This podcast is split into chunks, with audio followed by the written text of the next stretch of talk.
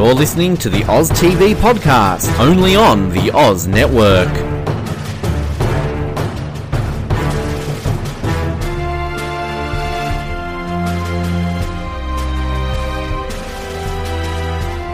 Hello and welcome back to the Oz Network for our third week in a row covering the Amazing Race. Uh, still the Amazing Race Canada, and uh, I don't know if uh, you know we, we made this commitment we were going to try to cover it as much as possible, and I don't know if that's a good thing or a bad thing at this point, but. We'll try to break this episode down for you and find some good out of it. I'm kind of giving away my overall opinion here. Uh, my name is Colin. I'm coming to you live from Kootenay Lake, uh, the Big Orange Bridge, uh, otherwise known as Bob. Uh, that's my location. Rossi, where are you coming to us from this week? Down south. Down south, down there. Uh, do they have bridges named after people down there? No, but I thought that was pretty clever. We need to start that. Yeah. Um, I wish that we had them here. I mean, we don't even name our bridges here. That must just be something in BC that they do. But uh, I don't know. Quickly, let's get some opinions. I kind of gave a bit of mine away, but uh, ah, I'm very up in the air on this episode. Rossi, what were your thoughts on episode three, uh, titled something about a duck in the pond? What is it? It's like ducks in the forest. Um, I don't know. It seemed okay at the beginning. Like I thought that the it kind of just, you know, I think it was not as bad as you say it was because Ugh. a lot of the teams switched positions a lot, and we don't see that a lot often. Where teams that were in first or in fifth, and teams that were in last are now in third. And I think that this was one of the few shining moments when that actually does happen. Although I didn't love a lot of the challenges and what they did, but I'm glad that we saw a lot of switch up and a lot of drama around all these express passes build. That I will agree with you on. This episode was all about the Express Pass, and that's pretty much all I'll be talking about because that's the only enjoyment I got out of this episode. This was one of the most boring episodes of Amazing Race I've seen in a long time. Uh, but I will agree with you that the beginning was good because we get that Express Pass drama, which we'll get into in a minute. And then the end was great because we get the Express Pass drama. So uh, we'll try to talk about some other things if we can find it in here other than Express Passes and Bob the Bridge. Uh, but uh, I guess starting off, uh, they're going to Castlegar, BC, another place I have not been. And right away with the Express Pass, if you haven't caught up from the last week, uh, our favorite team, Team Giver, got three express passes and they had to give two of them away. They gave They had to give them away. they had to give her them away. Give her them away. We're creating new words here. And the first one, of course, went to Karen and Bert when Karen and Bert helped them. Uh, they said they had a master plan this week on what they were going to do, a brilliant plan for what to do with the Express Pass. And right away, Sam and Paul, uh, the invisible team on this season, the Kelsey and Joey, is that right? Yes, you got it's it. It's taken me like two years to remember their names. I was struggling. It took me a split second there, but I got them. The Kelsey and Joey of the Amazing Race Canada season five, the Invisible Team, uh, say, you know, we're going to make a pitch to them. Which I don't know. uh, Was it just me or did Sam and Paul kind of build this up as if it's like we got a really good pitch for them with this? And then it ends up being a, hey guys, want to give us an express pass? it didn't seem like they had. Maybe there was something that was edited out, but it didn't seem like they really were that persuasive. So you can't really blame them. Um, am I missing something here? Or did Sam and Paul maybe build this up too much, or maybe it was left out in editing? I don't know. I feel like editing maybe, but it seemed like they were just trying to sell that they weren't as strong as they were, so we need it. Yeah. Uh, Which was a fine argument, but it didn't really make sense. I'm going to. What ends up happening with the Express Pass, of course, is that they say, no, we got this master plan. So they just basically flat out say no to Sam and Paul because Sam and Paul are too competitive a team, which really are they? I mean, th- we have pointed out that they're one of the more consistent teams, but they haven't gotten even to the top spot yet. I mean, the best place they had in three legs was third place last week. So they, they haven't slipped or anything, but I don't think at this point in the race I would be looking at them saying they're our stiffest competition. Maybe that's just because we haven't seen enough from them on the race.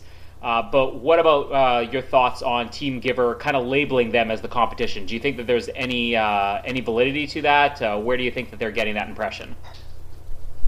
I feel like it's justified because I was just trying to. I'm looking at the stats now. I'm going back and thinking about 29 and looking at Brooke and Scott's record, and they don't get in the top three until leg eight. Yeah, and they end up winning the season.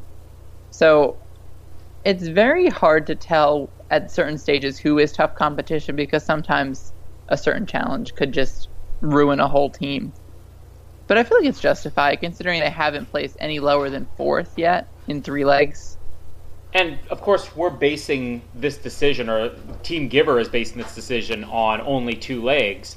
So you can kind of look at the averages and say, average wise, they are the most successful team so far in the first two legs. They finished fourth, uh, fourth, uh, and then third. Uh, really, the only other team that even stayed near the middle would be uh, Karen and Bert, which went from sixth to fourth. So I guess those would be the competitive teams from Team Giver's point of view. But I, I, don't know. Their master plan they ended up coming up with was they wanted to give it to Megan and Courtney, which I guess they perceived as being the weakest team. Let's get some opinions on that. Um, it was kind of funny the way it played out, where they're saying you know, that they were a super strong team mentally, and of course Megan and Courtney go, "What are these guys, idiots?" You know, because they finished in first in one leg. Uh, I think we kind of touched on that last week, whether Megan and Courtney were maybe getting a little bit ahead of themselves, or if there really was something to them going last place to first. Uh, do you think that they were kind of well? We know what ends up happening, but from Team Giver's point of view, were they kind of jumping the gun and assuming this was a bad team? Were they not paying attention in the previous leg? What do you think their real reasoning was for giving it to Megan and Courtney? Maybe because of the first leg. That would be my only guess. Because I don't know. Maybe they felt that there were no real weak teams it's possible. Um, because I don't know who else would they have given it to. Who who who would there be their second option? Because uh, they don't want to give Karen and Bert a second one. Yeah, and and again, I get where they would be coming from. Megan and Courtney probably don't come across like the smartest team. Uh, or even the most physical. Or the most physical, yeah. They did finish first in the previous leg, but I think if you're looking at teams, you know, I don't think you want to give it to somebody who was first, and it worked out. So I'm not going to question their decision because obviously they saw something that Megan and Courtney didn't even see, and we'll talk about you know why Megan and Courtney are gone later on. But I would almost think you know you give it to the team that's clearly not making progress, and you know obviously this week aside, Zed and Shabir their first two weeks they weren't exactly the strongest team. Uh, Corey and Ivana had a terrible week, and maybe the decision should be more to go with a team that is sliding as opposed to one that goes from last to first but you can't really question it because look what is happening. It was funny the way it played out though uh, with Megan and Courtney, and I think at the time this is where I'll give maybe a little bit of credit to this episode. It was a surprise, uh, I think, to the audience. They had Megan and Courtney built up like these characters last week that you underestimated, and even at the start here, Kenneth and Ryan are the ones being portrayed to be fools you know, like, oh, they shouldn't give it to a team who finished number one. But when you watch this, I think if you were to re-watch this episode, which I have no intention of doing for reasons I'll make clear throughout this, if we were to re-watch it, you know, it, it, I think this almost is like the downfall of Megan and Courtney that they became very arrogant on this episode. We'll touch on them more later on, but Megan and Courtney, uh, you have to at least be in agreement with me on this. I know that you are fans of theirs. They definitely let that first place finish last week go to their heads a little bit this week. Maybe a little, but I would only argue in terms of decision making. I don't think that they were impacted at all, like in terms of navigation or like I don't think that they let any of their actions suffer. It was just like that they were not think. I feel like they weren't thinking as clearly as they normally would have, mm-hmm. especially about using the pass and about the detour choices that they made. To me, again, we'll touch on it more later on, but it reminded me of Hamilton Michaela, uh, another one of your favorite teams from seasons past. Just that they kind of cost themselves the raise by making a poor decision, you know, and not using their advantage the way it should have been used. Um, but uh, yeah, we'll get into them a lot more later on. Uh, I'm still on board with saying that uh, Zed Shabir probably would be viewed as the weakest team, but this week what are you going to do? We're going to have a lot of fun going over. Maybe there is something to what you said about how unpredictable this race is because I'm struggling to find a team that really looks like a weak team at this point. Zed and Shabir looked like by far the weakest team to me, and they finished first this week, so who knows? Uh, car fact of the week, Rossi, do you have one ready? Uh, this week, you know, we talked about last week about how they changed it. Is it the Chevrolet Bolt EV, which is more than just a sweet set of wheels, by the way? Yeah, they changed it again. I guess they're changing it based on what um, car is featured in the episode. Mm-hmm. But I also did uh, write down at the beginning of the episode what they win. and they win the Chevy or whatever Equinox is the car that they're winning for the whole season. Yeah. for the this yeah if you if you're the winner of the season. Um, but a fun fact about the the Bolt is that it has one pedal driving and regen on demand with steering wheel paddles. And of course, I have no idea what that means. Uh, um, Rossi, are you a big enough car guy to know what that means? No. Uh, I'm going to be totally honest. Uh, I probably wouldn't even be able to identify this as a Chevy. Uh, I have a car. I choose to walk as opposed to drive just because I hate driving that much. So uh, I am leaving the fun facts about the car to Rossi, but I still love the, the fact that it, they made a point to mention this is more than just a sweet set of wheels. I just want to come up with the, the cheesy quote of the week, too. Uh, here's where the episode takes a downward turn for me our first challenge, which is really not a roadblock, or if, if you know that an episode starts out and it's not a roadblock and it's not a detour, it's obviously just product placement. Here we get Woods Outdoor Gear, where they have a bunch of campsites and they just have to pick out what's the difference between it. Of course, all of it's going to end up being product placement. We have our great Camper James. Where do they get Camper James from? I don't know. Uh, but he's the judge of this. And to me, it seemed like it would have been a harder challenge it ended up being. It didn't seem like many people really struggled on this. Even Ivana, who likes hotels, we found out here. Uh, Rossi, can you say anything positive about identifying the differences in Woods outdoor gear camping setups? Um, I guess I did enjoy seeing some of the teams struggle, especially Team Giver, um, which is what we said would happen. Mm-hmm. Any of these tasks that require any sort of patience Mhm. or you know calmness, they struggle at, and we saw that in full bloom. Um, but I guess not much excitement as most teams ended up working together and saving any of the drama or excitement about it. Yeah. Um, it's funny though, the Team Giver they kind of had their uh, traditional Amazing Race Canada uh, hockey gold medalists moment here, where they're like, "We're the we're gonna have the advantage because we love camping and we're all these outdoorsy guys," and then they're the ones that struggled the most. Uh, my favorite moment here, I think it was with um, uh, Corey Navana or whatever team it was that they worked with. Somebody said, "You guys want to work together?" And I think it was Ivana was like, "Well, how many do you guys have?" And they go seven. She goes seven. Okay, and she just quickly jumps like, "Ah, they got more than I do." uh, not really uh, a poker face from Ivana there. Uh, Zed and Shabir have the advantage because they were in Cub Scouts. and again, this is where I think teams fail is they get themselves so pumped up. Like I'm obviously not the biggest fan of the hockey girls from season two, but these teams get so pumped up thinking, well, this is what I do. I'm going to do this challenge when they realize you're not setting up a campsite. You're just trying to pick out the differences. And I don't think that being in Cub Scouts or leading Cub Scouts or being outdoor ski type guys is going to give you any type of a challenge or any type of advantage in any of these challenges. Um, any other moments that I'm forgetting here from the wonderful Woods outdoor gear other than Ivana losing it when she realized that uh, she was on the winning end of this agreement? Um, I don't really think so. The only thing I wrote down was that it was their sec the uh, another route info task instead of a uh, like an actual proper like roadblock or detour, Mhm. which is I'm I'm loving. I'm loving these extra challenges.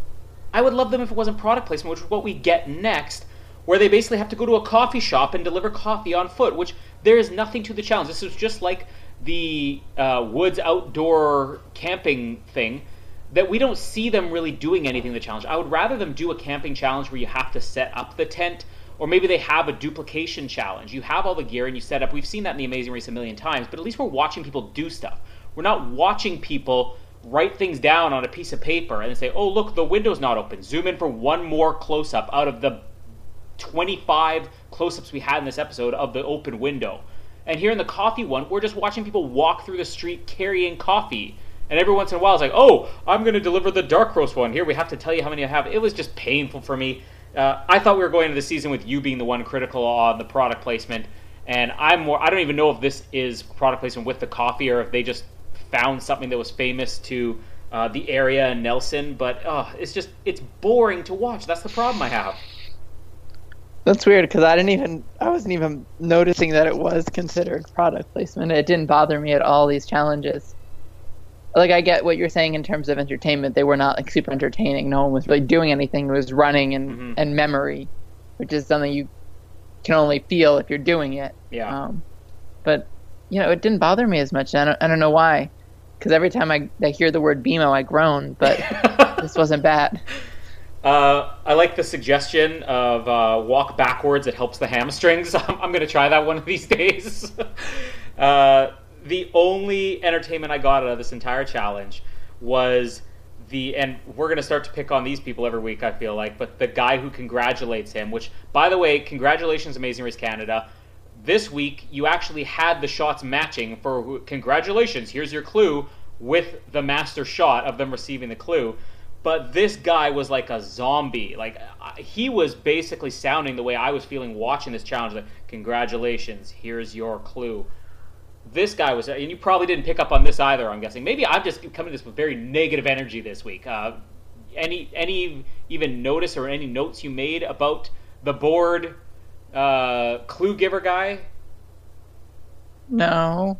Why is it someone I should know? No, no, it's just the fact that I've never heard somebody so uninterested. Usually they get people and they'll have the cheesy shots. Here's your clue, and like last week, the guy who didn't match. It's just this guy. Like, I've never seen a human being who didn't want to be there more than him. Who is he? Can we find him? I don't know. Look at the coffee shop. Maybe he's just an employee at the coffee shop. Uh, I'm gonna have to go back over this episode. We got to get this guy on the show just to talk to him. He's him and James we do not need that. We do not. him and James the camper are bringing the life in this episode. Uh, maybe this is another one of my complaints is that I don't feel even the racers this week were having a lot of fun, and it's obviously we get later on a harder uh, task that they had. At least you know with all the express passes being used, but it just didn't seem like it was as fun as quote uh, friendly as the last few episodes were. So I'm sitting here making notes on the bored Kluger guy in the coffee shop and James the camper. Let's move on uh, to something we can maybe talk about, which is Karen. Was this the challenge? Yeah, no, I was going to say, wasn't this the challenge where they used their pass on? Karen and Bert? Yeah, because yeah. they were so far behind. Uh, probably one of the only teams that really struggled in the uh, the camping challenge product placement commercial that they use the express pass. So I guess let's get the opinion on that before we get into the next challenge, uh, because we're in episode three and only really one episode of Karen and Bert having this express pass, and they burn through it right away. Is this the right choice? Well, based on where they thought they finished, no. Um, I feel like it wasn't a good challenge to do. It was just one of those things you just got to work through and you get it done. But I, they wasted it. Mm, see, this is where I'm going to take a different point of view. We don't come on this uh, intentionally trying to argue everything, but look at where they finished. They finished in the bottom half in this episode. They were so far behind all the other teams, and maybe they would have burned through the roadblocks and detours. Who knows? But if you use an express pass and you finish in fifth, you know, obviously, uh, I think they even said, I think at the end that they expected to be higher. But if they expected to be higher and they still finish this low with the express pass, I mean, I think almost certainly they're at least in the bottom two had they not used it. Yeah, but I feel like you would have um, the the giver would have been less like they would have gotten to the um, detour later, and giver would have been more okay with not using their mm-hmm. express pass, so they wouldn't have used it as soon as they did maybe they would have kept trying. So there, I think there's possibility that they didn't finish in the back. Here's, and considering how most teams struggled with the other challenge, yeah, I didn't think it was that wise to use the pass. Well, here's the other scenario I want to play out uh, because Karen and Bert were separated from those bottom three teams who are all kind of you know, uh, once we get to the uh, the the final task, uh, as exciting as that was, um, the the detour it was those bottom three teams, and it was obvious they were the bottom three. Karen and Bert were separated even from them using the Express Pass. They don't use the Express Pass. They're in now a bottom four race. Three of those four teams have Express Passes. Do the teams use it, or do they not use it because they know the other ones haven't? Like, I would think the way this would play out is that you have Kenneth and Ryan, you have Karen and Bert, and you have Megan and Courtney, and they all know they're the bottom three teams there's no sense in using your express pass because if one of these teams finishes, you know, well, I'm still not in last, and they haven't used theirs. If they use their express pass, I would know it by now. So, uh, how do you think this would have played out had they held it? Do you think that we would have had everybody using their express pass at once, and then Andrea and uh, Ebony are left in the dust, or do you think it would have gone the other way, where just the threat of having all the express passes there at the same time, they just choose to race it out? I would feel like the latter because I feel like you get this kind of weird like Mexican standoff situation where neither of them are kind of making a move. They're just kind of there mm-hmm. trying to play it out. Um, but it would be so hard to tell because the girls were in the other challenge and you didn't know how many teams were there. Like it was very hard to tell. That's why, especially why I'm guessing Karen and Bert thought they were further ahead, mm-hmm. is because they didn't see any of the other teams. Would do you think with Megan and Courtney switching back and forth so many times, it would eventually gotten out though? Oh, you know what? You know, Andrea and Ebony are. Uh, doing the very sexualized uh, challenge of the week. Uh, I would have thought that they'd go back and forth like that, and maybe they use that as the advantage and say, "Hey, look, Andrea and Ebony are in the other challenge. It's just fun to speculate in the what if scenario. Here we haven't done that. They all they all agree to use the express pass right now. Yeah, exactly. Hey, let's all use it, and now we know we take out one of the the top teams out there. Yeah, it, it yeah. There's a lot of scenarios of where this could go. Um, it went probably the least desired way out of all of them mm-hmm. for every team. I feel like well, uh, there's the other thing we'll talk about a bit on the end about whether this express pass thing, the triple express pass, work this week. Because I do have a defense for it, but I do agree with you that I think, even though I, I like the way it played out and it provided the only real drama in this episode, uh, I think every other scenario of three express passes being out there with all three of those teams fighting it out for the bottom would have been more interesting. Uh, let's talk about the roadblock for a second. Uh, the other star of the episode, Bob the Bridge. They're basically swinging from a bridge, which I feel like often they set these things up to be way more challenging than they are. Because when you see the example, it seems like they're swinging for an eternity, and then you've got to let yourself go close enough. But really, you let yourself go the second you hit the water. It wasn't that much of a challenge. Uh, it sounded better, I think, in the description and even the way that they showed it, the example, than it ended up being uh, really, the only excitement I found in this entire thing, not even that it was exciting, was just when Courtney was trying to coach Megan on. I was like, "Come on, Megan, you're only six feet away," and then she turns to the camera. She's really not. You know, that was kind of funny. But otherwise, Bob the Bridge, you let us down this week. Yeah. Do you know? Do we have any fun facts about Bob the Bridge? Why is it orange? Um, no fun facts. If you have anything to say about him, I'm sure I could find one. Um, yeah, it wasn't a challenge. It was really kind of, I want I want I think it was the worst challenge obviously of the episode for me. Um just in the fact that it was a quick dip and then a swim and then that was it. Mm-hmm. Um and the only time was the only interest was Andrea struggling a little bit. Um, but then she's like, I got it, and then she just jumped in the water, and it was, it seemed more interesting. I'd rather do it than like watch it. Yeah, exactly. And I didn't notice in this episode either about uh, the, the whole quizzes. Would you do this roadblock? Unless I was just so bored I missed it. I noticed at the beginning of the episode that they had who will win this leg, which again, don't put these things up at the beginning of the episode when people have nothing to base it on. Put it up, you know, halfway through the episode or something. But uh, were there any other polls that were put out this week, or are we winning the war here against these poorly placed polls? I don't think I saw any, which was weird because I was ready for them. I was ready for the the three percent to say I would take a penalty. Mm-hmm. Um, yeah, that was weird. I don't know if it's going to be an off. If they're off for good now. People complained, or well, I was kind of excited because gonna... we put the challenge out last week, and people were actually using this to answer no, just so we could gauge our own audience from this. So maybe this is CTV's way of not letting us feel the power we have as Amazing Race podcasters, Rossi the rules should stay the same for next week. Hopefully, hopefully there's uh, another poll next week. Yeah, we'll we'll still put that out there. If you would do this roadblock, which the answer should always be yes, just go on and answer no, so we can see if that percentage goes up even one percent from the other weeks. Uh, Bob the Bridge. Fun fact: the bridge is the only crossing of the Kootenay River in Nelson. And as a large, iconic bridge, it is a well known landmark and locally is affectionately known as Big Orange Bridge, or Bob for short. Um, oh, that's, that's, where right. Bob comes from. I don't know if they said that or. But yeah, we've gotten uh, so far Gassy Jack and Bob the Bridge. I'm kind of every single week looking forward to the inanimate object character of the week on the Amazing Race Canada.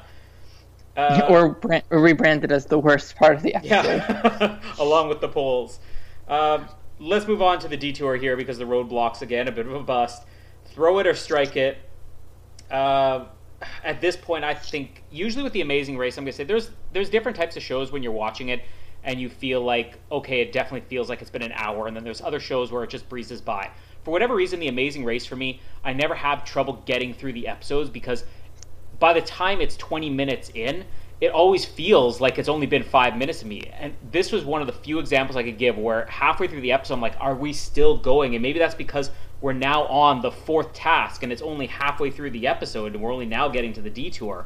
Four tasks is a bit much up until this point, especially when the detour is again just watching people molding clay or hitting something with a hammer.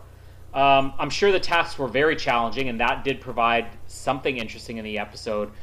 The only fun stuff I saw here was Andrea and Ebony uh, kind of. I don't know what would be the. They're getting wet for this this molding of the clay. Uh, they think they think the clay is sexy. They kind of are making noises like that. Uh, they're fun characters to me. I like them. I don't know if this is another thing that the Amazing Race Canada is subtly trying to do. You know, with the hoses and the the pull it or pump it, and this this week, are they just trying to fit innuendos in here? Is that another game we can play? Try to spot the innuendo in an Amazing Race Canada episode. Maybe they're going for a um, like a, a blind date season for the next season. Yeah. So they're just trying to subtly promote that love interest that's going along. Yeah, so that the audience is really starting to get turned on by the Amazing Race just by watching it because they're watching pulling and pumping and clay clay shape molding. Um, wow, it was kind of funny to watch them in this, um, especially when Megan and Courtney walk in right after, the, and this is just editing timing, right after Andrea and Ebony are rubbing their hands up and down this clay mold, which looks like you know something that might be familiar to some people, and Megan and Courtney are like, that looks really hard. Maybe just because now the, the show has programmed me to be in a bit of a dirty mindset watching it. I thought that was kind of funny. But they ditched this challenge before even trying it.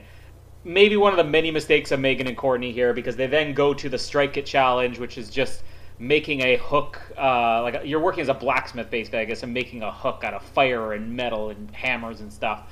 Neither of these were interesting to watch. Uh, the drama here really is in the express pass. The teams are struggling, and Megan and Courtney flip flopping back and forth and back and forth.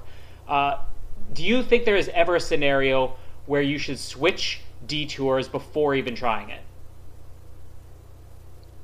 Um, what do you mean by before trying it? Well, like you... Megan and Courtney, I swear they were out of there within 30 seconds. You know, you should feel like you're falling behind and you're just not going to get it because they ended up coming back here and doing okay with it. So they were, I think, way too quick to jump the gun and switch to strike and then switch back to this one again. I think that the only reason that switching a lot in this detour was okay was because they were in the same building. Yeah, yeah, I noticed how quick it was for them to go back and forth. Yeah, they were not like traveling a lot, so I feel like this gives a little more freedom in terms of being able to choose what you want to do. Um, but I would have at least tried it for like a few minutes before I said, okay, maybe not this one, mm-hmm. and then switch. So, but I feel like since they were so close, that these girls felt like whatever. If we can't do the other one, we'll just come back. And of course, mentioned Kenneth and Ryan. They use their express pass here. Uh, it's kind of disappointing just from a storytelling point of view. I would think not so much for me as a viewer. I don't mind that they all got burned out in this one episode, but if you're the producers and you're like, we're putting three express passes out there, and by episode three, all three have been used or wasted, uh, that's got to be disappointing, especially when the way this was built up was Kenneth and Ryan found all three and this this big strategic thing, and then they give them all away, and then they use theirs right away. And what's left? I mean, are the express passes going to be recycled, or are we going to find out next week that you know because one wasn't used, it gets thrown back out there like a hidden immunity idol? Uh, what are your feelings on? the express passes. Uh, we talked about Karen and Bert being used, but we'll get to Megan and Courtney later. Just Kenneth and Ryan, them using theirs at this point. Does it make sense for them? Um, it was. I felt more justified than I feel like the other ones. Mm-hmm. Just because they were struggling for so long. Like they had spent like who knows how long they were there, but they saw all these teams arrive and leave. The girls switched back and forth, and it was they they weren't getting anything. Mhm.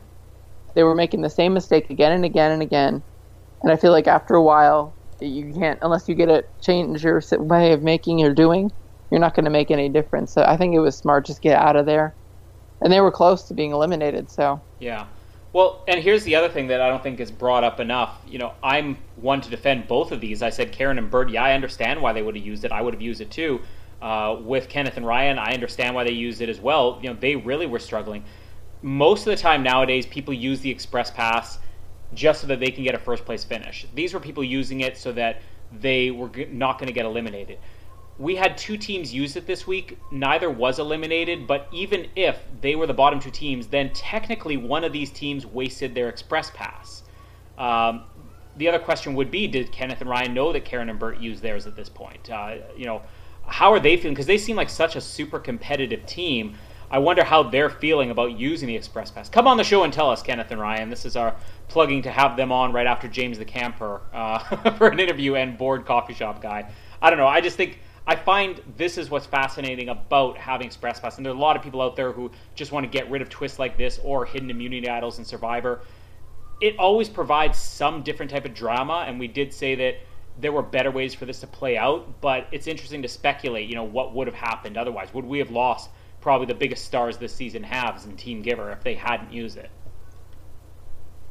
I mean, possibly, because it was so close the ending of those three teams that um, because you heard Megan and Courtney were saying, yeah, I heard them scream, Mhm. so they were definitely within like earshot of the mat when they when the other two teams checked in. So it could have been possible, especially because they were alone, the last team, you know, sitting there in that one challenge because the other girls were all the other girls were doing the other part of it. So it could have been potentially fatal for them to not use it and have the exact opposite situation with Megan and Courtney just be the guys instead. Um, we'll talk about Megan and Courtney right on the end of this episode. Let's uh, go through the teams, I guess, that finish here, unless you have anything else to add on Strike It or. Uh, Oh, I did want to mention I really stroke enjoyed it. um, stroke it or strike it. Colin. Get your mind out of the. it's it's a slow. They're slowly trying to turn the country perverted here. Anyways, continue on. Um, no, I really enjoyed Corey and Ivana in this challenge when they come in and within like minutes can complete the challenge and be on their way. Mhm. Like I thought that was just really funny, and they got really funny bits and music with their challenge montage as well. Yeah. Um, Zed and Shabir, number one team. I didn't see this coming. I don't think Zed and Shabir saw it coming. Uh, I don't think anybody saw it coming. I, I can't remember which team it was, but one of the teams that finished said we have no idea what's going on in this race. It might have even been Karen and Bert when they didn't come in first. I can't remember, but that kind of summed up to me everything that was happening here. Like, there's no story. Maybe they just it was so close that there was no way to show it. But this is another problem I have with the episode that we had no idea anybody who was in the lead here. And as these teams are crossing the finish line, they just seem to come out of nowhere. And it could have the editors could very easily have changed this up. We could have had Sam and Paul were number one, and uh, Andrea and Ebony were number two, and just through editing, they're like, oh, this team was number one. We don't know this watching. I, I feel like it was a bad storytelling week as far as why somebody wins. But Zed and Shabir, they sort of came out of nowhere and won this thing. Uh, thoughts on Zed and Shabir at this point? Three episodes in. Um, I wanted to look up their. Do you have their stats? I want to look up where they've placed so far. They went fifth to sixth to first. So never in the bottom half, I guess, or I guess just barely in the bottom half once. Yeah, it's in. I mean, they've been doing well. Um, I've been su- pleasantly surprised with their performance. Um, they don't seem to have any notable weakness. They're just they're either like really good or they're just meh.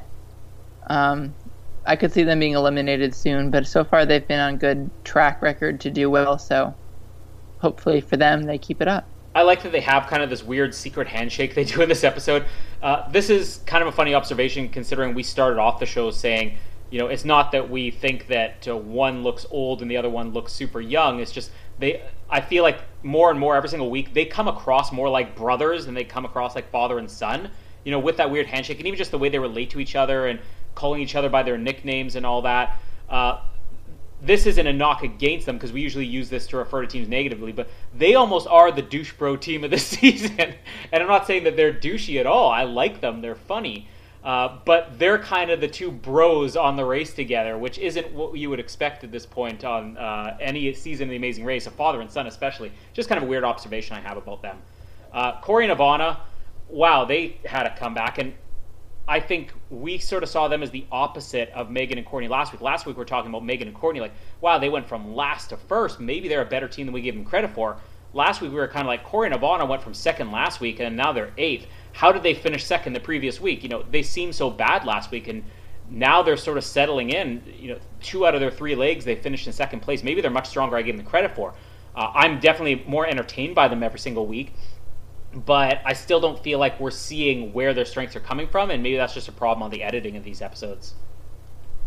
They're an interesting team because normally the teams that are very physical are teams that aren't really suited to the race. Um, sometimes like these people i'm thinking brooke and robbie they were mm-hmm. a, they were like a really solid team that did really well but sometimes these super athletes aren't built for the race just because they have these weird challenges that get thrown in but they seem to be doing well um, despite the fact that these are super athletes um, however they've had such such trouble with navigation that i could see them falling like season one like level falling behind. Mm-hmm. Are they? A... And I mean season one of the U.S., not season one of Canada. Oh yeah, yes. That that's a whole different level. Season one of U.S. Um, yeah.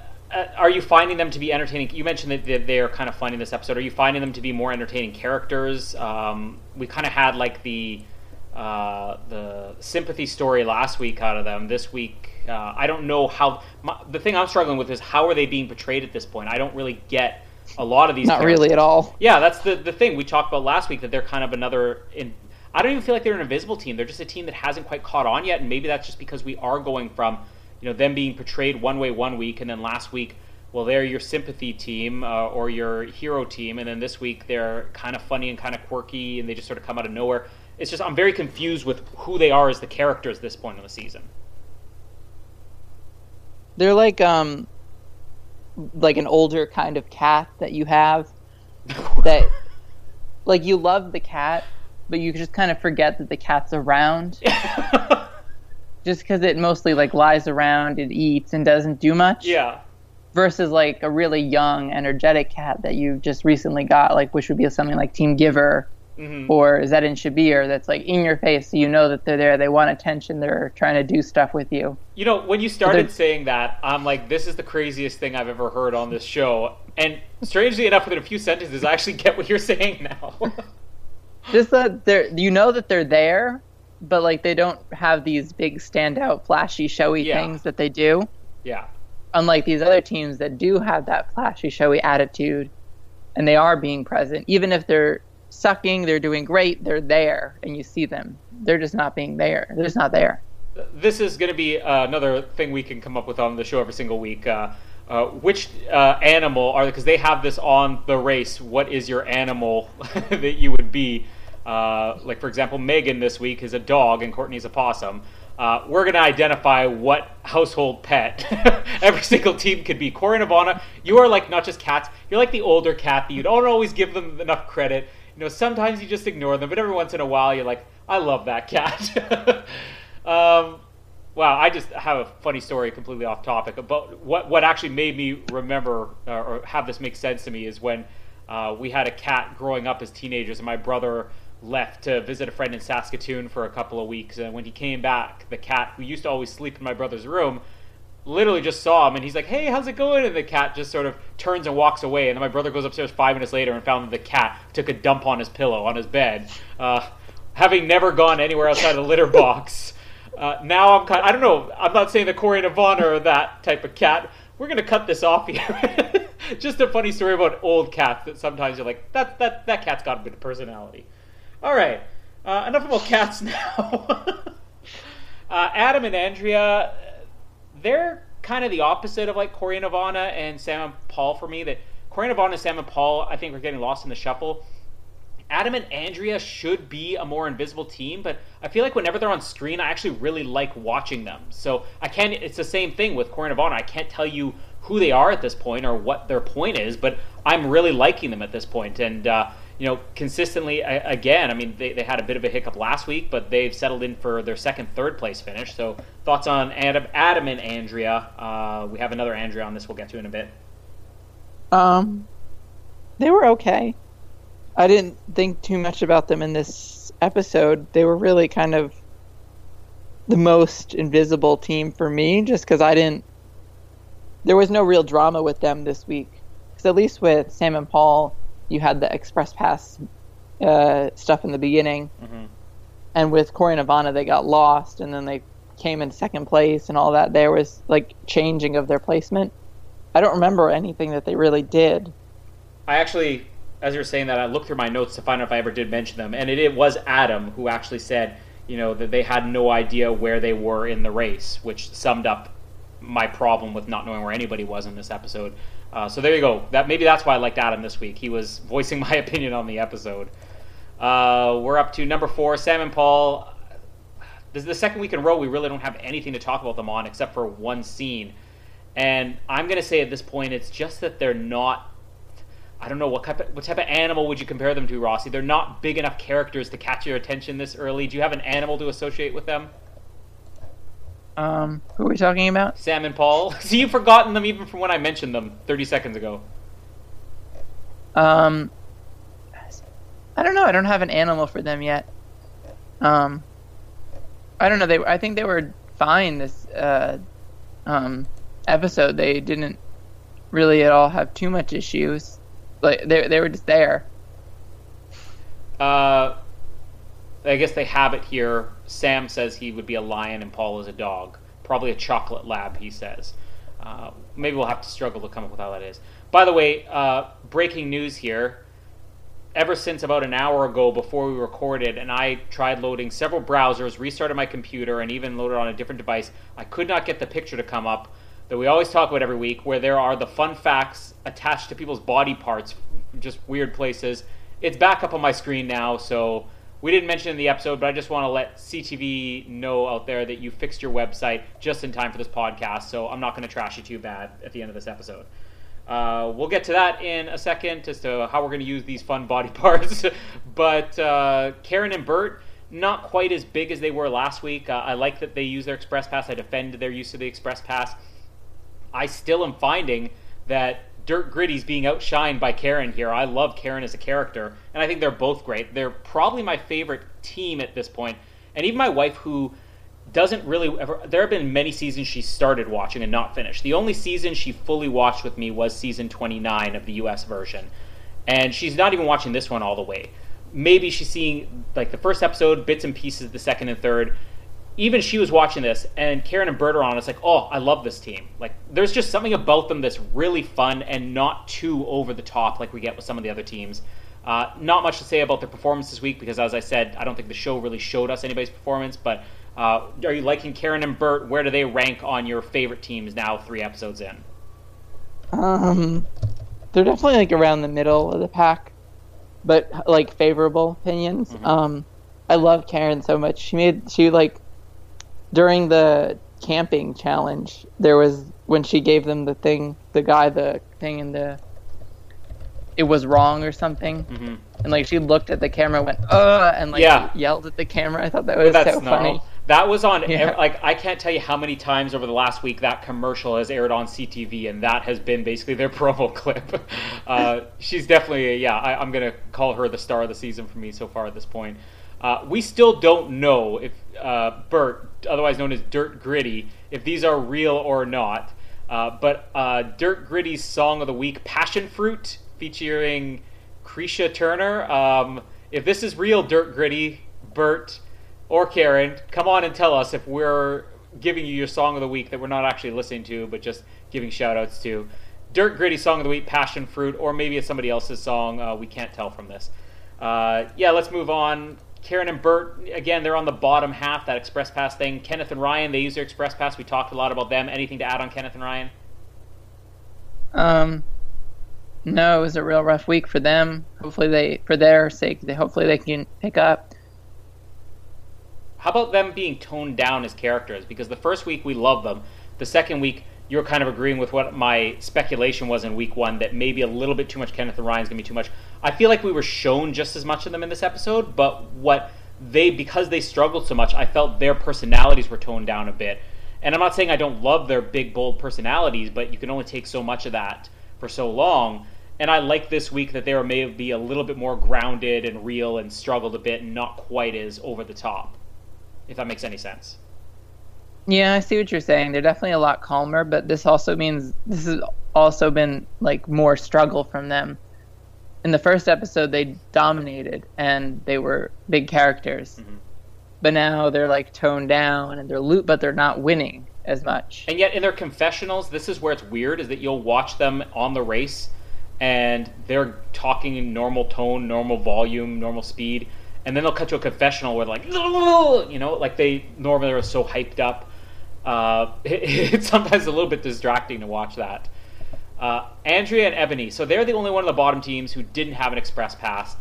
We always like to go through these theories as to what went wrong with them because this is the second of three legs where they placed really low. Uh, i think the first one it's obvious what happened with that because of their penalty. This week what went wrong with andrea and ebony who finished so strong last week what was the? Maybe you can refresh my memory. What was the point where they fell behind? Was it? Yeah. Was it the coffee?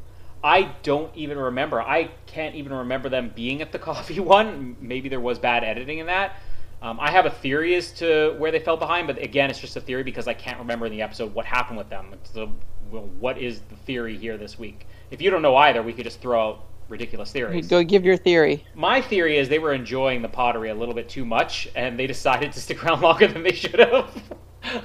Which uh, there are moments in this episode that would back that up. That's just kind of a fun theory, you know, I would have. But I, maybe in a way there is something to that because they were having a lot of fun at the beginning of this, and maybe they needed that urgency to finish. Uh, they obviously knew that they were struggling and that they were, for a long time, the only ones at the uh, Stroke It challenge. but uh, any other ideas you have, Rossi, or are you going to agree with that?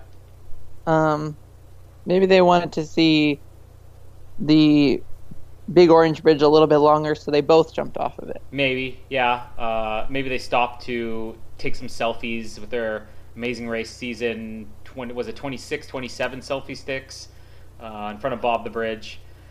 Um, let's jump into the team of the week here, Megan and Courtney. You had high hopes for them going into the season. You had them as your profile pick in the past. Um, parting thoughts on Megan and Courtney, and I guess as well. Well, I guess before we go into the parting thoughts, let's talk about their not using the express pass. Um, I honestly don't know. I usually try really hard to defend people's choices, like with Andrea and Ebony taking the penalty, uh, Karen and Bert and the team giver. I really can't think of any scenario where it makes sense to not use the express pass here, other than the fact that we started off this episode with them thinking Kenneth and Ryan were idiots for you know giving them an express pass because they were such a strong team that maybe that first place finish just went way too much to their head. They knew they were at the back. There's no reason to not even at least consider it. We didn't even see consideration. I feel like they talked about it but I feel like they were both in kind of a consensus to save it for a harder challenge. And it all looked like they would have been fine had they stayed with the pottery because that seemed what they were more hmm. capable of doing. Yeah, there were a lot of mistakes they had on this this leg. Yeah, but I feel like they were just they weren't major mistakes. Like I can't say that anything that they did was a major flaw. They just made a whole bunch of little mistakes that well, just resulted in this I'm I am going to say there is a little bit of overconfidence. I don't think there's any way to deny that. Uh, not just because they started out the episode saying we're the first place team, but because as far as they knew, they were the last two teams, and they were, along with Andrea and Ebony, and they did finish the Stroke It Challenge, the pottery one. They finished that before Andrea and Ebony, but it was probably only by like a minute, minute and a half. Um, if you know you're among the last two teams, why take the chance? Because all it would have taken is for Andrea and Ebony to finish that first, and they're like, "Well, we're done now. There's no point in using the express pass." You could have used when you see that Andrea and Ebony are the only other ones in there.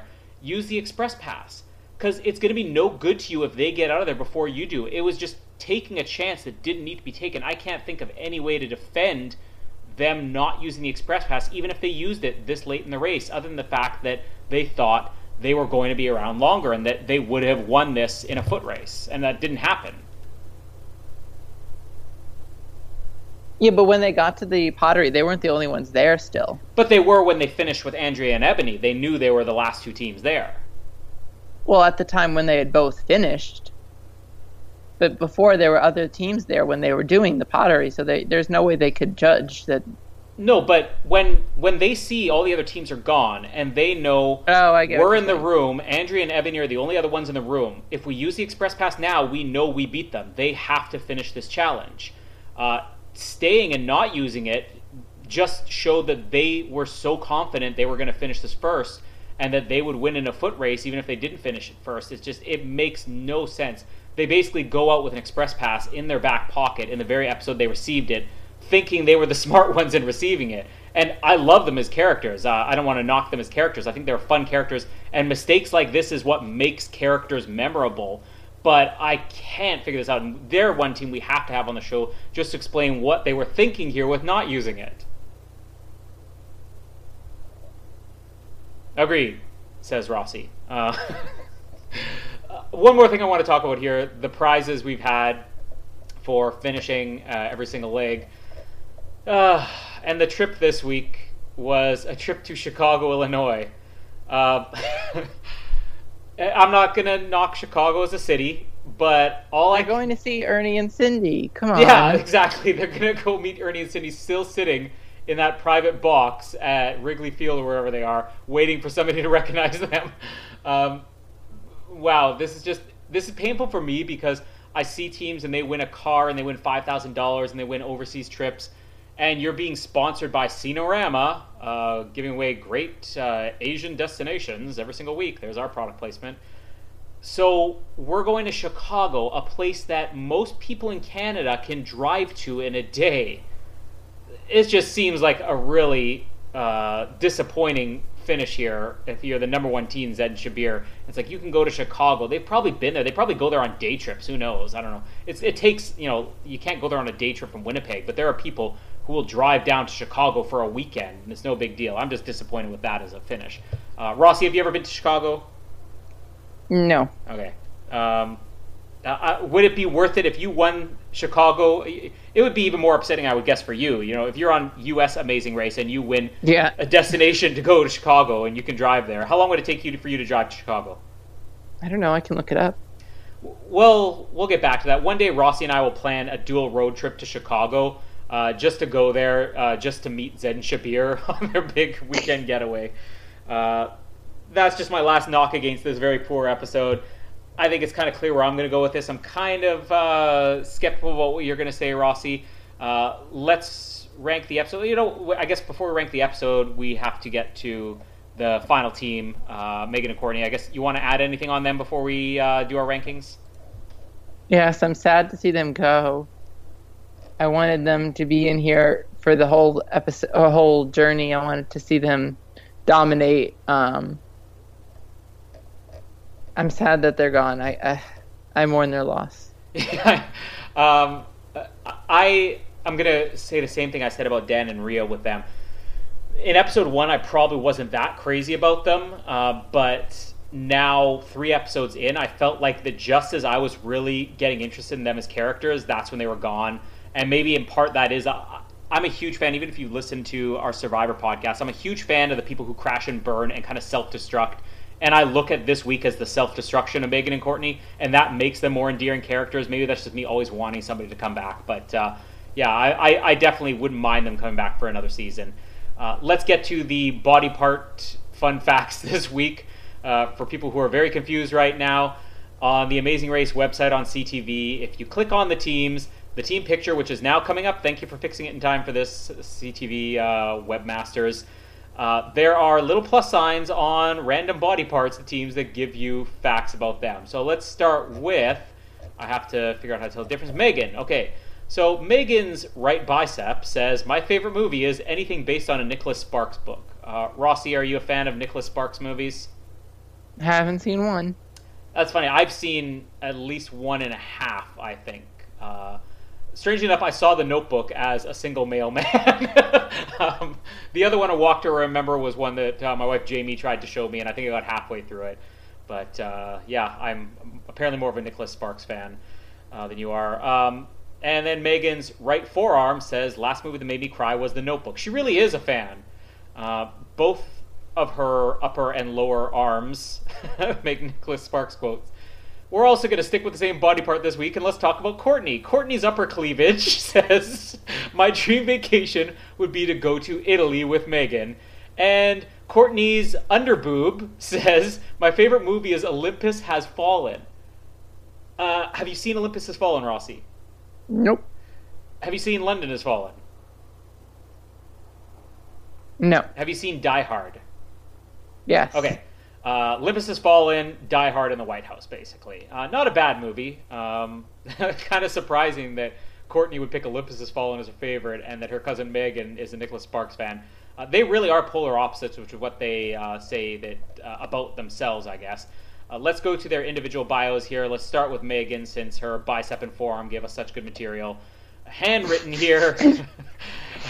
handwritten racer files on the CTV website. My favorite food is poutine, which uh, I guess makes her very Canadian.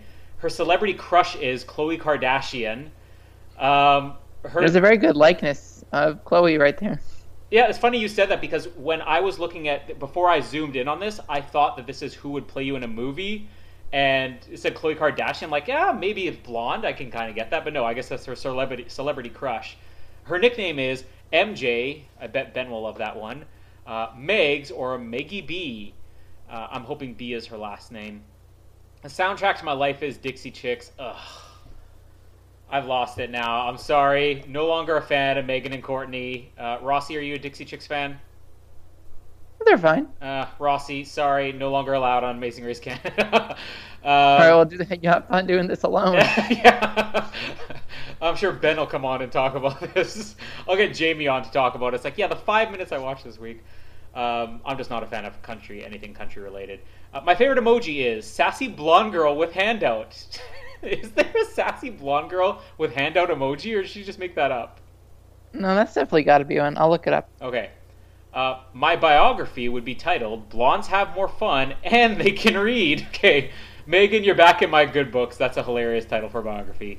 And uh, this was the same one that we learned about on her bicep. Uh, my dream vacation would be to go to Italy with Court, which I'm assuming stands for Courtney.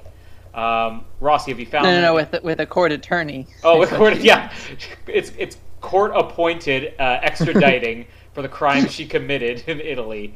Uh, Rossi, did you find that there? Yeah, there has a there is a little there's a woman who has her hand out like she's like a server almost. And she's blonde and she looks sassy. Well, yeah. I mean, it's a sassy sassy icon.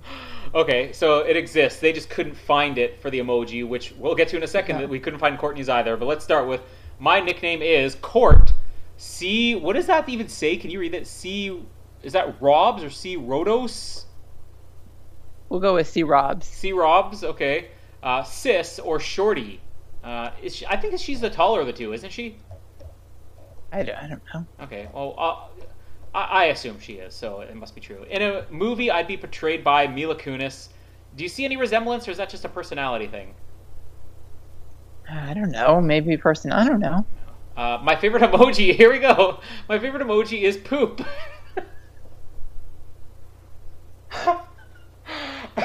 um, they didn't show that either. Uh, sometimes they'll actually show the emoji. Obviously, they weren't going to show poop emoji on here, but I love that that's their favorite one. I wanted to grow up to be a comedian. I thought this said chameleon when I first saw it, but no, she wants to be a comedian. Uh, yeah, I can see that one. My favorite book is The Hunger Games. Rossi, have you read The Hunger Games? I did. Uh, have you read all three of them? Yes. Do you have a favorite Hunger Games book? Um. I think the the middle the second one was good. Yeah, that's my favorite too. Catching Fire. Yeah. Uh, movies, I'd go with the first one. Books, Catching Fire.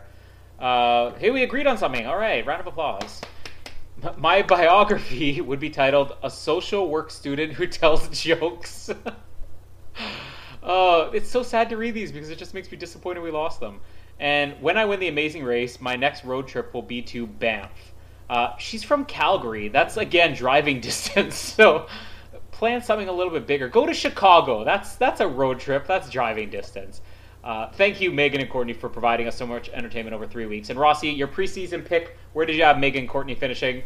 Oh, um, uh, somewhere on the legs where they place would be somewhere If I were kind, I'd between one out. and ten. I'm not editing it out though.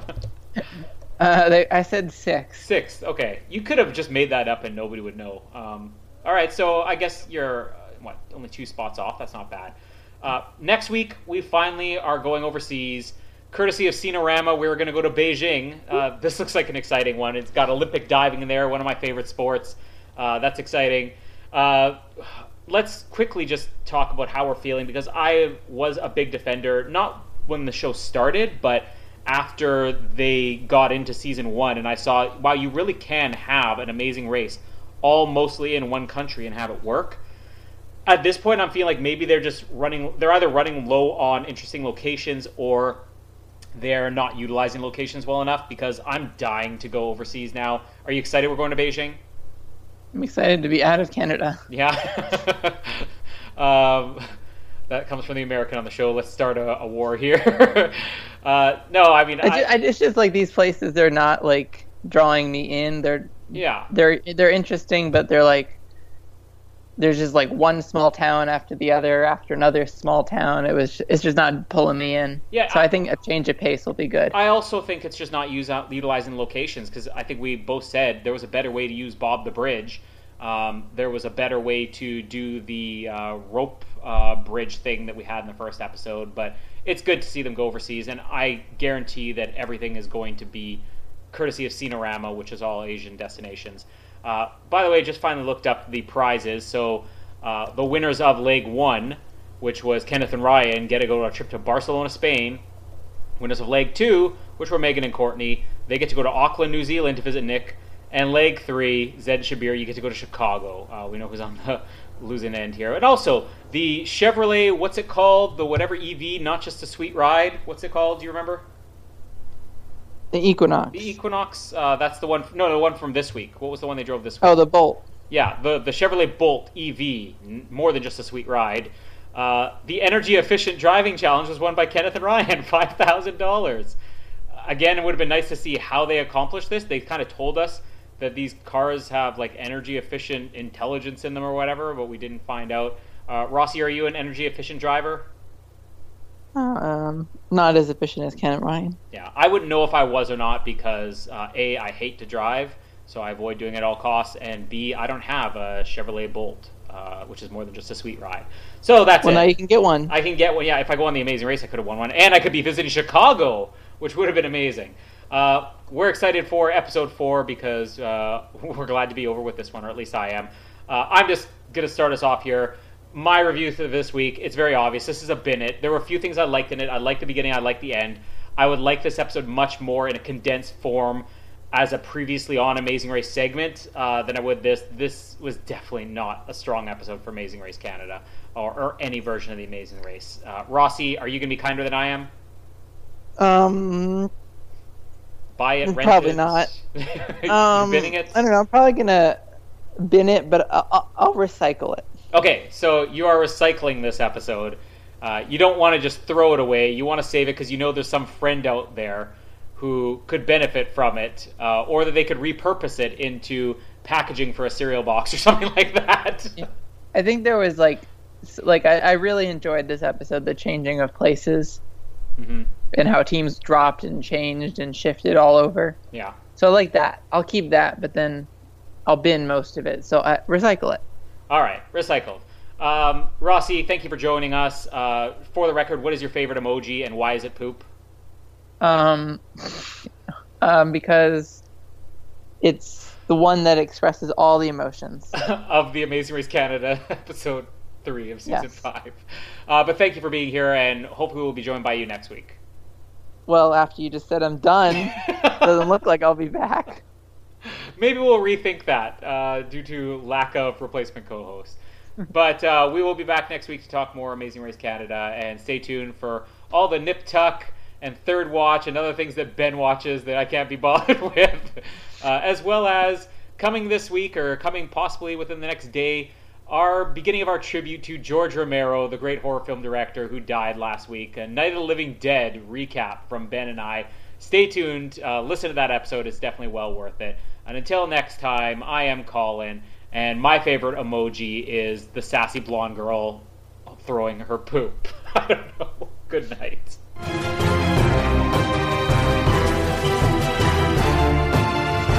Thank you for listening to the Oz Network. Don't forget to subscribe to get new episodes delivered to your speakers every week. For more information, hit us up at theoznetwork.net.